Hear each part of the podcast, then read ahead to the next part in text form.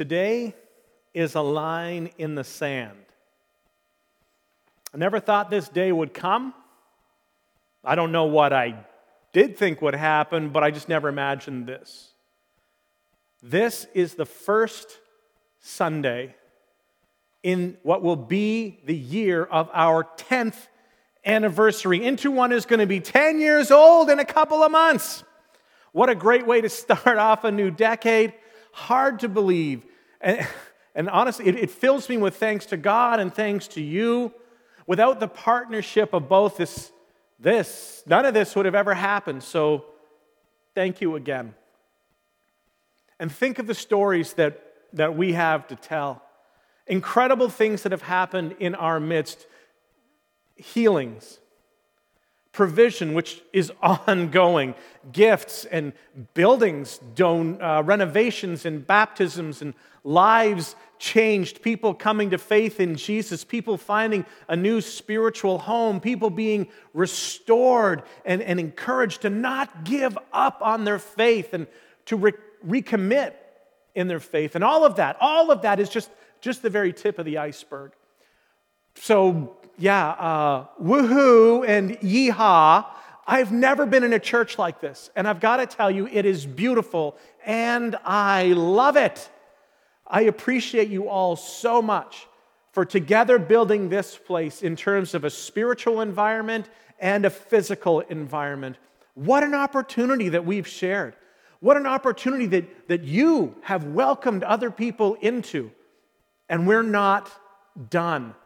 We are continuing to be Christ centered, spirit empowered, and mission focused. And our mission is still for everyone, everywhere, all the time. We have been breaking down barriers and opening doors. And from the very start of Project Accessibility until now, that phrase that I believe God gave us has been focusing us as, uh, on our emphasis and our investment. What can we as a group do to break down barriers and open doors? And what can you as an individual do to break down barriers and open doors? Well, in order to break down a barrier, you need to first be able to identify it as a barrier. And here's one of the barriers that I've been able to identify within our culture at large. Today, we're going to start a new series, and it's called Text. It's all about the Bible and the history of the Bible, and it is all about helping us collectively to face a cultural barrier. This is one of the things that the culture in general is struggling with right now. It's a barrier that keeps them away from Jesus, away from the church, and away from Christians. Today, we're just beginning, and I want to I wanna set the scene for you. That's why today's title is The Lay of the Land. Our culture is struggling, and one of the expressions for this struggle comes out in a phrase. This is a statement that perhaps you have heard from your son or from your granddaughter, or maybe it's your cousin. I just don't believe anymore. Now, I want to I want to pause right there for a moment. For some of you, this is not just a hypothetical somebody in some hypothetical place out there. This is the story of your children, isn't it? This is the story of your grandchildren. This is the story that maybe you yourself are wrestling with inside. This is what happened to your sister in law or to your brother in law. This is happening right now with a close family friend. You just, you just don't understand. They heard the same things that you heard. They said they believed all the same things that you said you believed. And now, when you have conversations with them, they're not even antagonistic. They're not even defensive. They say, That's good for you. That's your truth. I don't believe it anymore. And you can't figure out what it is that they don't believe. Heck, they might not even be able to tell you what it is that they don't believe. I just don't believe it anymore. For others of you, you, you are right in the middle of this with your children. Your university aged son or, or daughter your, your niece or nephew that's in postgraduate studies. And fueling that, this mass exodus, is that once upon a time, a person had to read the Bible to know what was in the Bible. How else would you know, right? Well, the times they are a changing. Really, they've already changed, and we're just trying to catch up. No longer do you actually have to read a Bible or find a Bible or borrow a Bible to know what was in one. Most people in a bygone era in our world respected the Bible. And even though they hadn't read it, they still respected it. And just like today, most people haven't actually read all of it. Your experience is probably similar to mine. This is a very common story. Some adult, when you were a child, gave you your first Bible. Here you go. And they said, This is God's holy word. It's all true. And you believed that it was all true, but you had not even read it. And let, let, me, in, let me let you in on just a little, little secret here. Chances are that the adult that handed you your Bible and told you, here you go, it's all true, they hadn't read it all either. And that's just the way that our culture worked because everyone had so much respect for the Bible. Not everyone liked it, obviously, but it was generally culturally respected. Very few people read it, however. We left that to priests and to preachers to tell us what's inside this great big book. But those days are long gone because now you and your kids and your grandkids, the future generation and this current generation, they can all discover what else is in the Bible without owning or even opening a Bible. This calls for us to have a different approach to what we are doing. And in the last 20 years, skeptics have been exploiting a flaw in the modern version of Christianity because they had something that previous generations of skeptics and atheists did not have. They had the internet. They had an all access pass to every single curious person in the entire world. And they have leveraged that extraordinary tool to preach their gospel of um, disbelief and to undermine Christianity. They've exploited a flaw in our modern post Reformation version of Christianity. It's a flaw that is very difficult, it's almost impossible to exploit in a culture that holds the Bible in high, high esteem. And the flaw is simply this, this it, it's a false assumption. It's a shared false assumption regarding the foundation of Christianity. And when I say a shared assumption, I mean this that Christians assume this. Non Christians assume this. Post Christians assume this. If you are considering losing faith or walking away from faith, you assume this. The false assumption has been with us since the Reformation, and it's now taken root, and we're finally paying a price for it. And that's what I want to talk to you about today and in the next couple of weeks ahead since the Reformation, and no, okay, don't worry, don't get all nervous. We're not going to do a ton of history right now and just jump back through it all. But since the Reformation, Protestant leaders, teachers, and preachers, they've taught that the scripture is the final authority for Christians. This, this was the whole point of the Reformation that the church isn't the final authority, but scripture. The Bible is the final authority for Christians. Sola Scriptura. And whether you grew up in church or not, you probably grew up hearing that. And so, consequently, for generations and generations, preachers have said stuff like the Bible says, the Bible says, and Scripture teaches, and the Word of God says. And when you hear the Word of God says, basically what they're communicating, what the, the message that people are picking up is if the Bible says it, that's all we need to know. Um, the Bible teaches it, we believe it. If the Bible says it, then, then that settles it. And that kind of language over generations has left and grown generations of Christians assuming that the Bible is the foundation of our faith. Please don't leave early. It's not. And it never has been. But most modern Christians think that it is. Most of the Christians who left the church thought that it was. Most of the generation that walked away from church assumed it is. And modern skeptics and those who are desiring to undermine the Christian faith assume that is the foundation of our faith, so that's why they attack it. This assumption has left many with the impression and understandably so, that the, as the Bible goes, so goes the Christian faith. If you can undermine the credibility of the Bible, you know, that big collection of 66 books packaged all together, or if you can undermine one of the 66 books, or if you can undermine any part of any one of the 66 books of the Bible, then all of Christianity comes tumbling down. It's like a, a 66 card house of cards.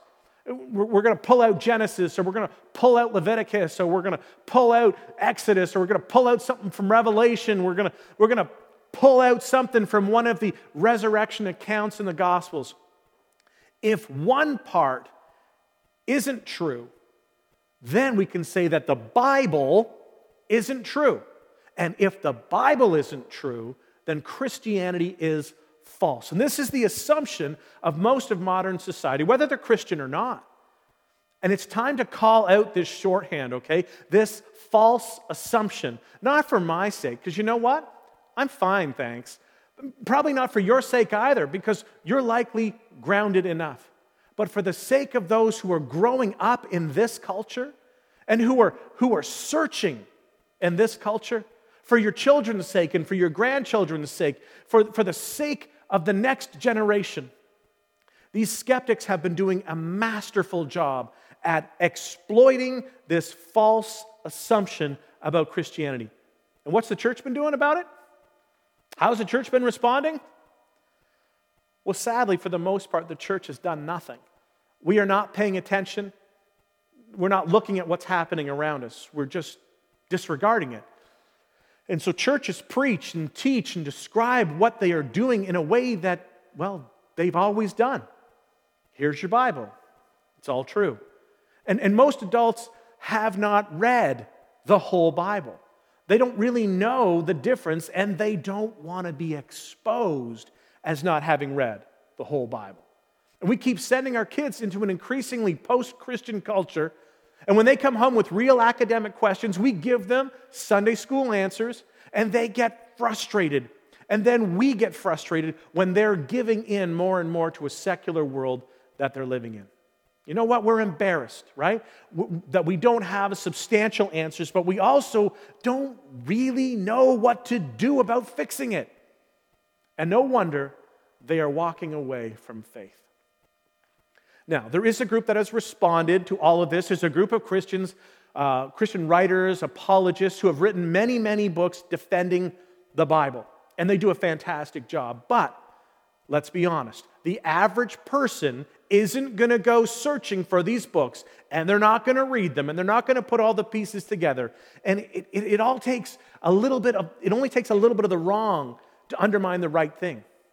So I've, I've gone listening around and I've been speaking around and I've been uh, reading around and I've been thinking around. And I'm thinking that working so hard to defend the Bible is the wrong way to go about dealing with this. There is a defense to the Bible. You don't need to worry. If you're willing to study, if you're willing to put in some time learning and reading and putting the pieces together, but let's be honest, I don't think that we're going to get that passion from an entire generation or multiple generations. The better approach would be to address the false assumption that is driving all of this energy.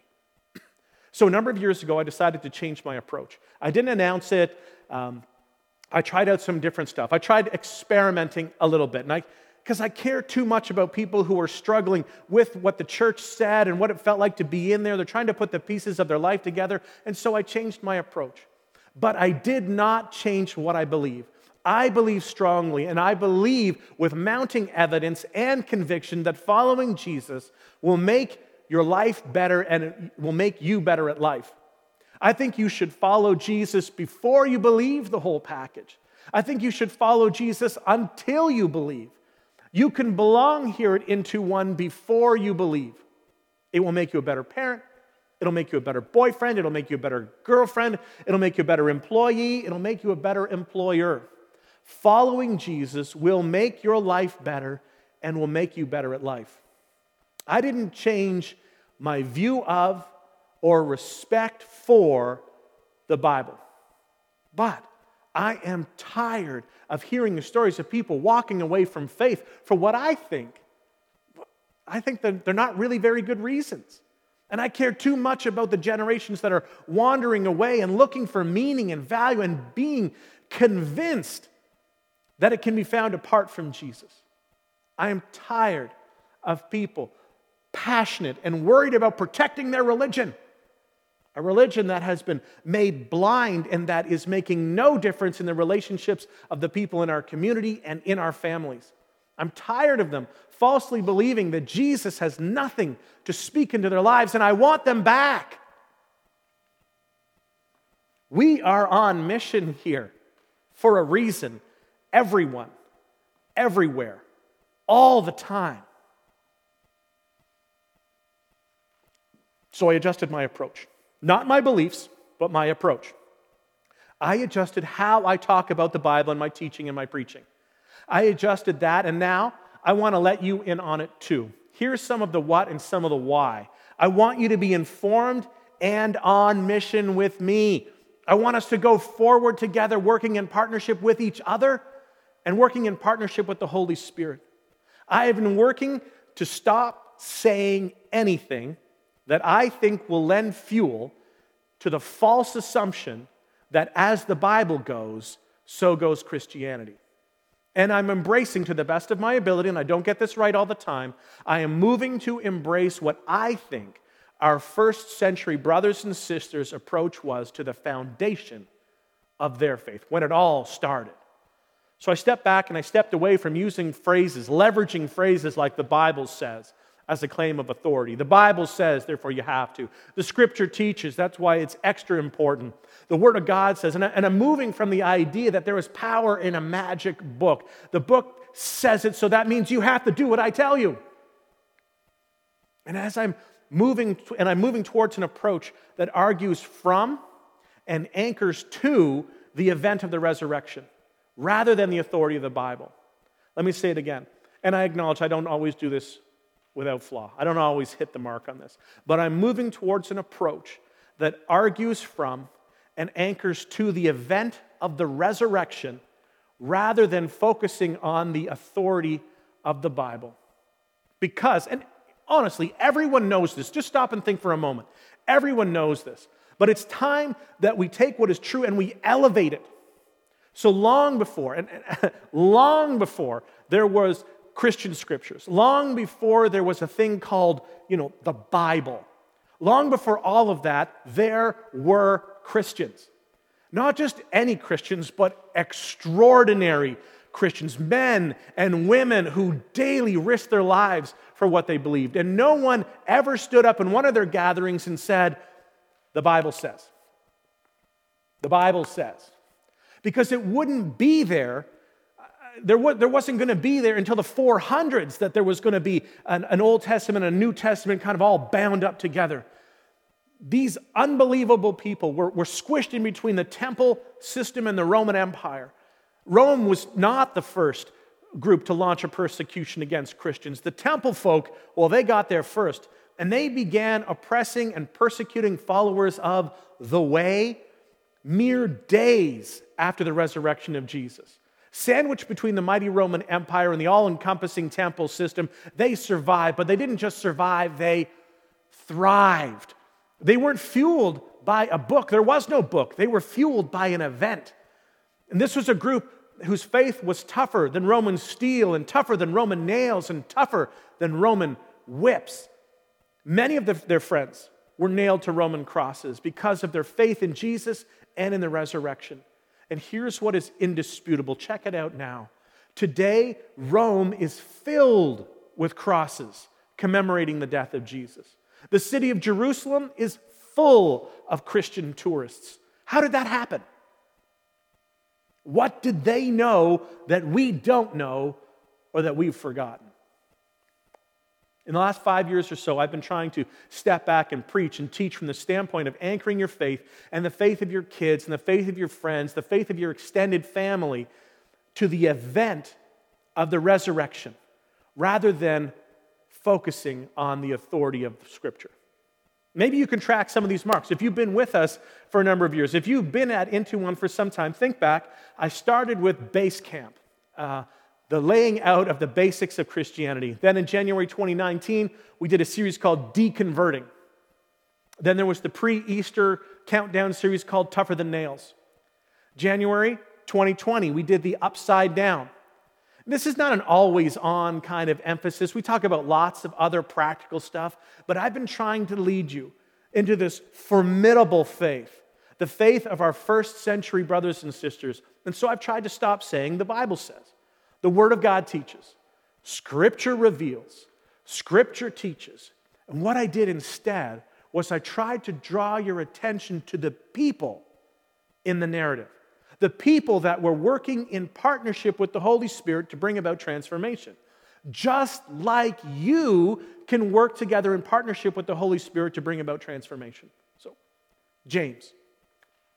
Almost every time I talk about James, I say, James, the brother of Jesus, what would you have to do to convince your brother that you were the Son of God?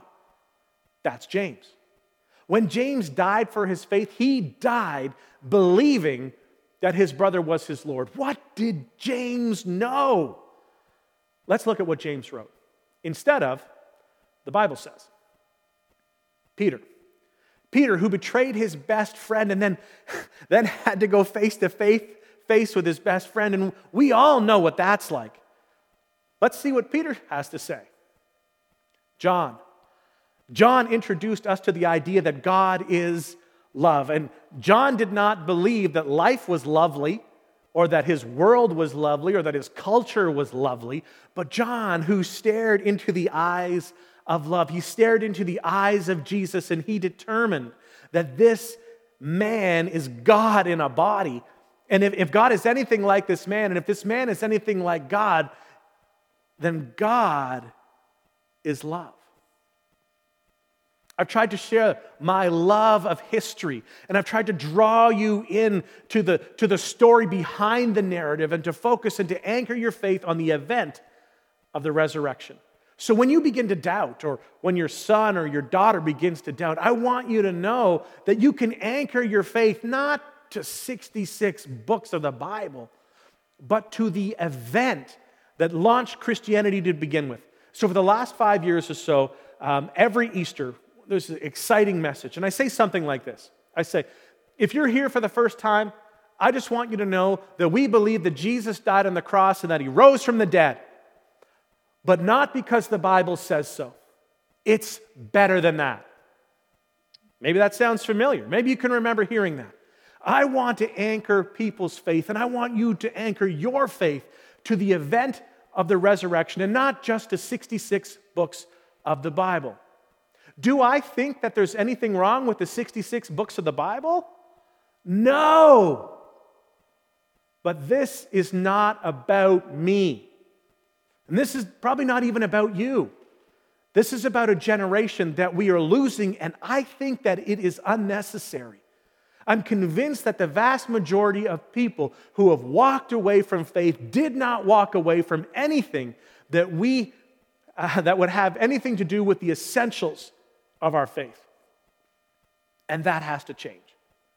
And I want all those people to be restored and be brought back into one. I want them to be restored to their relationship with God. I want them to be restored with their families. I want them restored to the church because I believe that following Jesus will make your life better and it'll make you better at life. First century Christians, they, they knew what we need to know or what we have forgotten that the foundation of our faith is not, it is written. The foundation of our faith is something happened. Our epic story doesn't begin in Genesis. Our epic story begins Easter morning when disheartened and sad, broken-hearted, disappointed men and women stared into an empty tomb. And then they met their resurrected friend and rabbi, who they would later declare as their Savior. Our story, your story, your children's story does not hang in the balance of whether 66 ancient documents are all accurate at every forensic level that can be proven true at every level that someone can think of to test them all. Our faith hangs on a single event.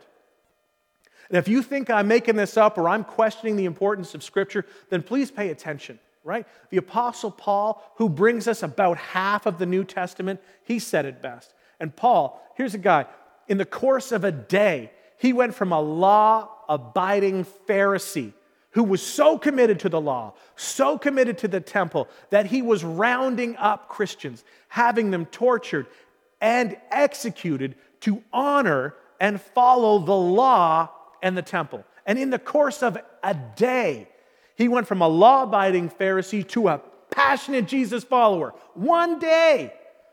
And when the scales fell off his eyes, not only could he physically see, he had extraordinary clarity between the old and the new covenant. The Apostle Paul himself says there is only one thing that serves as the foundation of our faith. And if this goes away, our faith goes away. It is not something that is written, but it is something that has been written about. Here's the words of the Apostle Paul himself in his first letter to the church in Corinth, verse 15, uh, chapter 15, verse 14. And if Christ has not been raised, our preaching is useless, and so is your faith. And so is your faith. Now, hold on a second there, Paul. Are you saying that this whole big system and thousands of years of history, all of it is kind of just teetering on a single event? And Paul would say, yes, that's what I'm saying. Do not be mistaken. This is not the it is written religion. This is the something happened religion. And if this happened, boom, game on. God has done something in the world. And if this did not happen, well, go ahead and ignore my preaching. Ignore your fairy tale faith. Go back to the temple. Go back to your polytheistic paganism. Christianity just ain't true. Christianity rests on a single event. The Apostle Paul did not say this about anything else. The Bible did not create Christianity. And I want you to know that. I want you to make sure that the next generation knows that. I want them to know that if they decide to walk away from the Christian faith, they are not walking away from a book. They are walking away from an event that has been documented. And more importantly, they are walking away from a person. The company handbook didn't start your company. The Bible did not launch Christianity. And if you think I'm anti Bible, then you don't know me and you have mis- misunderstood me. Let me put it this way your birth certificate did not birth you. When people came to the hospital, when your mother had you, no one asked to see the birth certificate. If your mom was still alive, we could call her up on the phone and say, Hey, what's more important to you, the birth certificate or the baby you birthed? Hopefully, hopefully, she would say, The baby I birthed. When people came to the hospital after your mother had you, nobody asked to see the birth certificate. They wanted to see the baby. And the thing that I love about Into One is that for 10 years now, we've been, you've been showing them the baby. We keep pointing eyes up to Jesus, and I say, we keep on doing that. The baby that showed up as an adult man on the banks of the Jordan River, and John the Baptist was there, and he said, Oh my word, it's about to happen now. It's happening right now. It's beginning. The, the, the promise that was given to Abraham uh, all those years ago is coming true right here, right now, right in front of me, right in front of my eyes. I'm seeing it happen in our generation. Behold, the final Lamb of God that comes to take away the sin of the whole world. The one that Paul would say about later on in Ephesians chapter 2, verse 20. Do, do you know what the Apostle Paul said about Jesus? That the foundation of our faith is a person, Jesus, the cornerstone, the very first stone that was laid, the, the, the thing that centers everything else about the building. The cornerstone of our faith is not, it is written. The foundation of our faith is something happened. God sent his son into the world. He grew up to be a man, and, and, after his resurrection, he would gather his closest followers and he would say something that was just unbelievable. Nobody would, would say this unless they had some sort of proof to back it up because they, they had seen him die. They, they knew where he was buried. And several of them had had breakfast with him on a beach after that. And now, there he was, alive in front of all of them. And he makes a statement he makes a statement that I hope you wrestle with. Matthew chapter 28, verse 18. Then Jesus came to them and said, All authority in heaven and on earth has been given to me. Do you know what the final authority for your life as a Christian is? It's a person, it's Jesus. My final authority is Jesus. The foundation of my faith is Jesus. It's a person. That's what Paul says too. The authority is Jesus. So, as the Bible goes, Christianity doesn't go. The skeptics have it wrong. Unfortunately, many Christians have it wrong also. The people who walked away had it wrong. But we together, let's get it right. Let's focus. Well, as Jesus goes, so goes Christianity. And, and, and if you want to know how Jesus goes, don't cross examine the Bible. That's what skeptics do. That's what, that's what atheists do. To take down Christianity, you need to cross examine a list of people and a list of unexplainable events. You don't cross examine the Bible. You have to start with a historical document called Matthew. You have to ask Matthew, where did all this intricate detail come from? And when you finish with Matthew and you think that you're able to just write Matthew off, the game is just beginning. Now you have to wrestle with Mark. It's a different person. Tradition tells us that he got all of his information from the Apostle Peter. And once you think that you've discounted Mark, you you, better be warmed up because now you've got to go head to head with Luke. Luke, who tells us that he thoroughly investigated all these things. And then, then you got to go to John. John lived to be an old man. Then, then you got to go to Peter. Then, then you got to go to James. you got to take on James. Did I mention? James is the brother of Jesus. Did I mention that he was stoned illegally and he went to his grave believing that his brother was his Lord? Before you discount Christianity, you've got to wrestle with James. And then, if you get through all of that, which you won't. Then you're confronted with the Apostle Paul. And he's smarter than you can even imagine. The Apostle Paul, who would say, Hold on, I was an active, enthusiastic proponent of first century Judaism. I became a Jesus follower. I have been there. I have done that. I spent time with Peter. I spent time with John. I spent time with all the other apostles. I've been to Jerusalem, and I'm, and I'm telling you, God has done something among us. The entire old covenant was pointing to this period of time. This man, Jesus, rose from the dead. And after you have taken on each one of these individually, not corporately, but individually, then you've still got some more explaining to do. You've got to explain the survival of the church, sandwiched between the empire and the temple. How in the world did the church survive that? Why is Rome full of crosses? Why is Jerusalem still filled with Christian tourists? You're going to need to explain that. Then, once you've gone through that, you've got to explain Jesus' remarkably detailed account of the destruction of the temple. How in the world did he give that much detail to an event that was actually going to happen that was considered impossible when he made the prediction? Why is there no mention of the Jewish war, the four year Jewish war between Rome and the people of Israel in any of the Gospels or in any of the literature of the New Testament?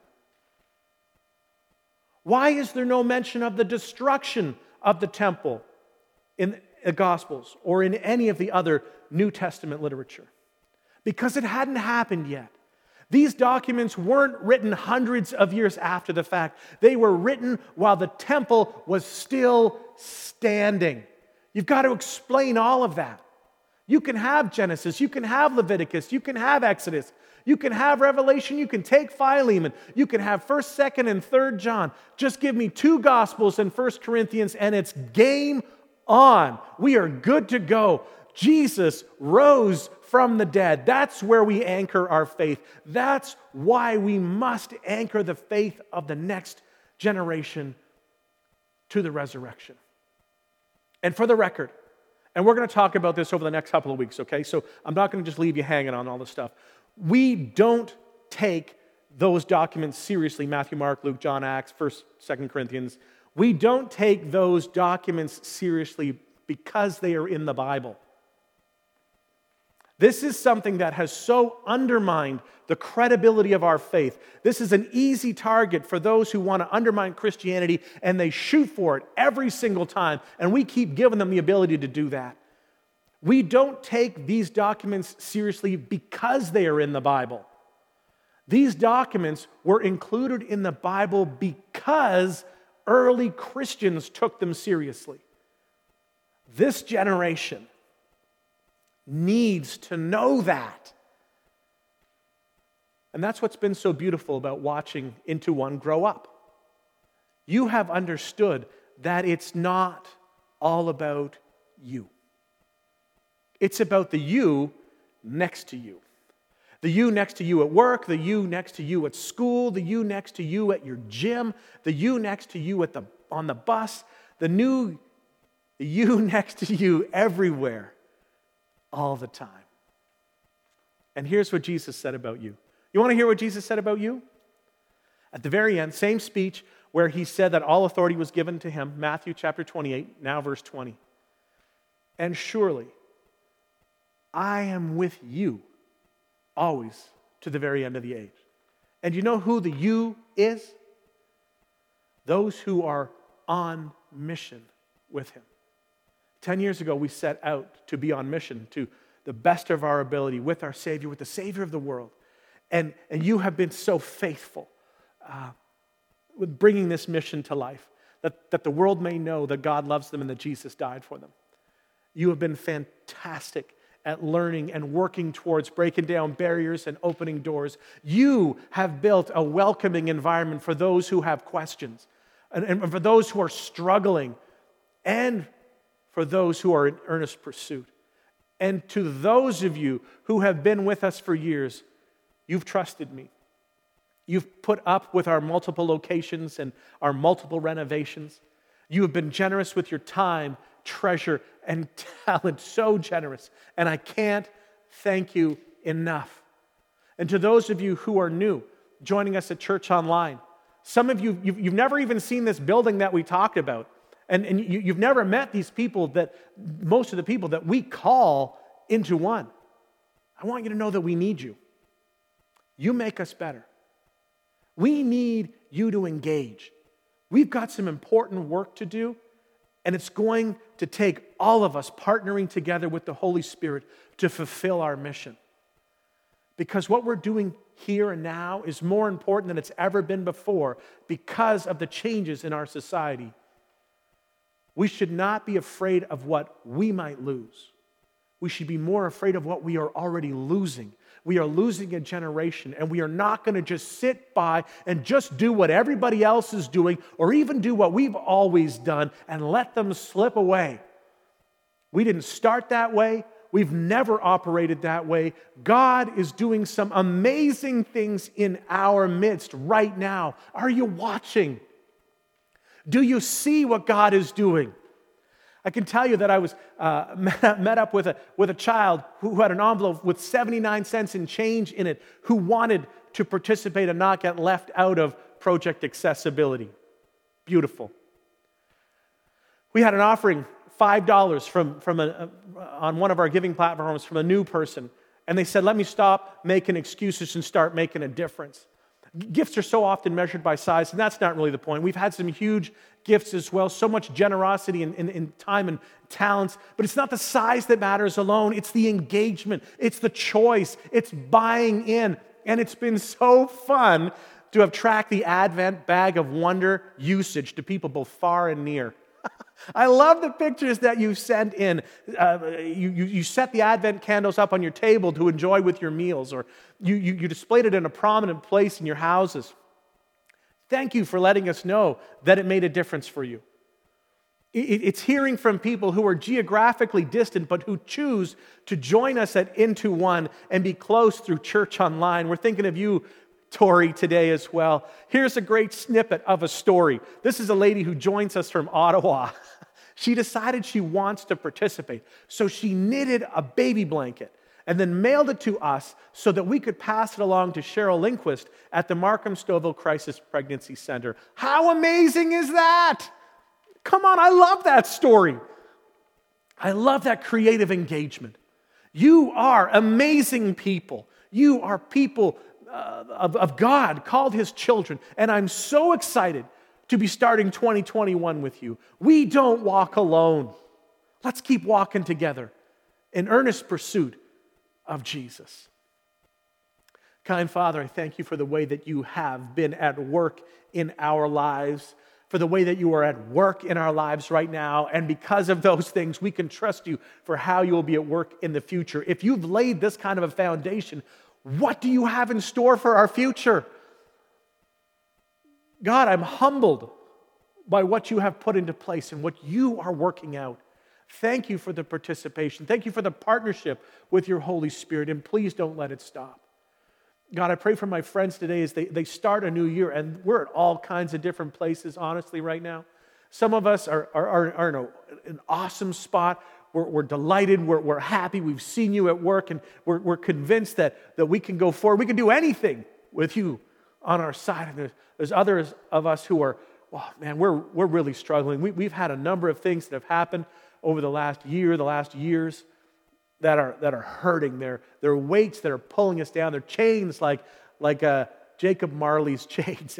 We, I, don't, I don't know how I'm going to get rid of this stuff that, that holds my heart back. I, I, don't, I don't know how to forgive. I'm, I'm trying, but I, I can't do it. I, I just hurt so much inside.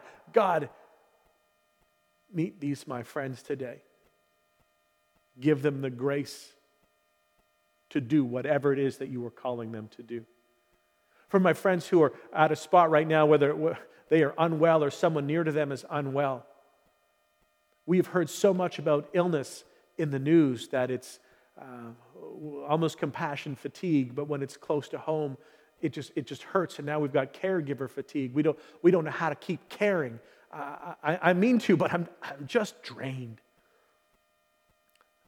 Holy Spirit, I pray for your strength to revitalize to bring about wholeness in those that are ill and in those who are tired of illness. Bring restoration, I pray. For those who, who are in need, and they say, it's wonderful to talk about all these things, but you know what? I got nothing right now. I, I feel like everything good that I had has been pulled out of my hands. Every time I try to take, take a step forward, something comes up and the, the rug gets pulled out from under me again.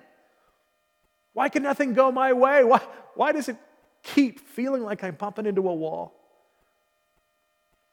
Lord Jesus, for these of my friends, I pray that you would provide in all the different ways. It's never one, it's always many emotionally, financially, spiritually, physiologically, God, in all the different ways that we exist as a person. I pray that you would provide for my friends that are in this place. Help them to see you as I get to see you every once in a while. When, when, when my faith is, is right on and, and, and I have no questions in my head, it's not all the time, but when it's like that, God, I pray that you would give them that kind of a moment, that you can do anything. You answer above and beyond all that we can ask or even imagine transform hearts today, I pray, in Jesus' name. And for any of my friends who would like prayer for themselves specifically, we have a spot online where they can ask for prayer right now, or we can ask our church host to also put up the link for uh, how to submit a prayer request to ask the church to pray. Let's stand together. Lord Jesus, be in us, but we, we recognize that even in saying that, we need you to do more than that. We need you to guide us forward and teach us how to do what we're supposed to do. But as we start this new year, we're going to do it eyes up on you. We are focused on the author and perfecter of our faith, the one who designed it, who wrote it, and continues to write it right now. We put our eyes on you first, everything else after that. Lord Jesus, help us today, once again, to choose you, to name you, and submit to you as our Lord. That is our hope and our freedom. Thank you. Thank you. In Jesus' name, amen.